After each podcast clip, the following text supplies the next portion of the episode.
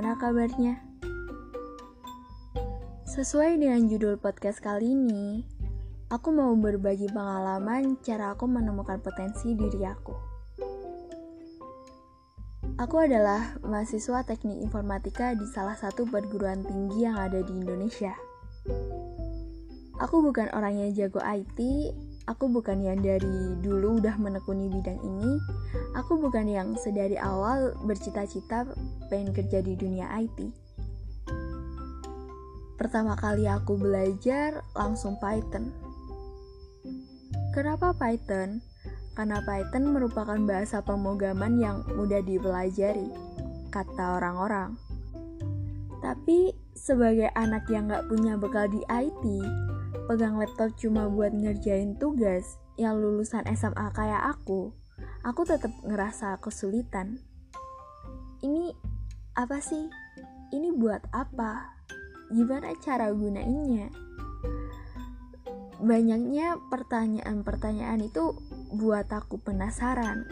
Sampai temen aku tuh bosen buat jawab pertanyaan aku. Saking seringnya aku tanya. dari situ aku insecure pasti. Tapi aku paksa diri aku buat gak terus-terusan lihat progres orang. Gak terus-terusan merasa bahwa aku gak bisa apa-apa. Sulit iya. Ketika aku merasa aku salah jurusan aku cari hal lain. Aku belajar UI UX dan itu seru. Aku suka. Ya yang nggak langsung bisa gitu nggak. Pelan-pelan aku belajar aku ikut webinar tentang UI UX ikutan challenge sampai di mana aku pengen wujudin desain aku secara nyata alias coding lagi. Oh iya waktu libur aku habiskan untuk ikut webinar tentunya masih seputar IT tentang kehidupan seorang software engineer, apa itu cyber security, apa itu back end engineer, front end engineer, dan itu bekal sih buat aku. Buat aku tahu paling nggak lapisan awal untuk menjelajah dunia IT. Ternyata seluas itu ya. Aku mau ke mana? Karena rasa penasaran yang tinggi, hampir semua aku pelajari. Aku belajar HTML, CSS, JS, React. Tapi aku gak sabar. Aku gak sabar buat atur tampilannya, alias coding CSS. Jadi, aku tahu front end bukan passion aku. Aku kesulitan. Dan aku memutuskan untuk balik lagi ke back end aku mulai belajar dasar Python lagi. Tapi kali ini lebih mudah menurutku. Mungkin karena percobaan kedua kali ya. Sampai pada aku mempelajari object oriented programming. Aku mulai merasakan rasa jatuh cinta ke IT. Dan itu sangat membantu banget sih di perkuliahan ketika praktikum C++, aku udah paham. Karena logikanya sama di Python. Tinggal kuatin aja. Terus juga aku iseng ikutan lomba. Niat aku ikutan bukan pengen jadi juara. Tapi aku pengen mengukur diri aku udah sampai mana aku belajar. Dan alhamdulillahnya aku bisa sampai final dan bahkan jadi runner up kategori programming.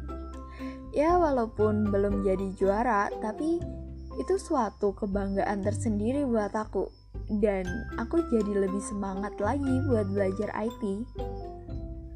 Di lomba itu yang diuji lebih ke machine learning sih.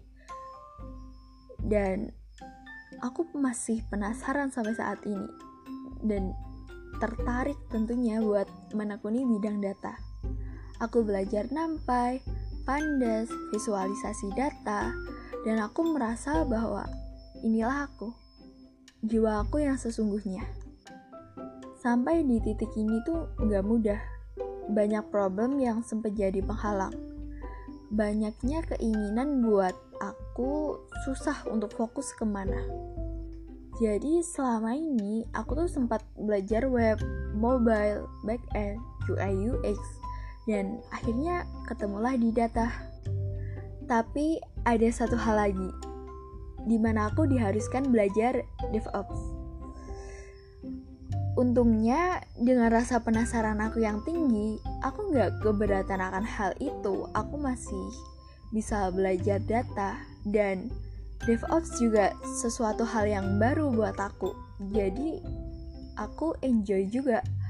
Aku semakin jatuh cinta sama IT. Bahkan aku ngerasa laptop itu udah kayak pacar aku.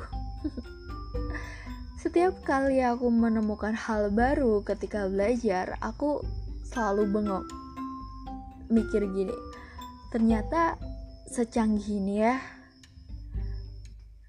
Ya kurang lebih gitulah perjalanan awal aku di IT. Intinya sering-sering cari tahu, sering-sering belajar, jangan takut sama error. Gak apa-apa kalau kamu belum menemukan fokus kamu mau ke mana.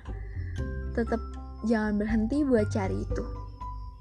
Pelajarin semuanya aja gak apa-apa. Sampai kamu ketemu satu hal dan ngerasa itulah diri kamu. Tetap semangat, tetap jaga kesehatan. Next time, aku bakal bagi cerita perjalanan ini lagi. Atau kalian mau tahu dan mau tanya ke aku, Gimana cara aku mengatasi rasa pesimis, insecure, cara aku fokus ke diri aku sendiri, cara aku belajar atau yang lain, kalian bisa DM aku di Instagram. Instagram aku @puspita. P yang di tengah double ya. See you.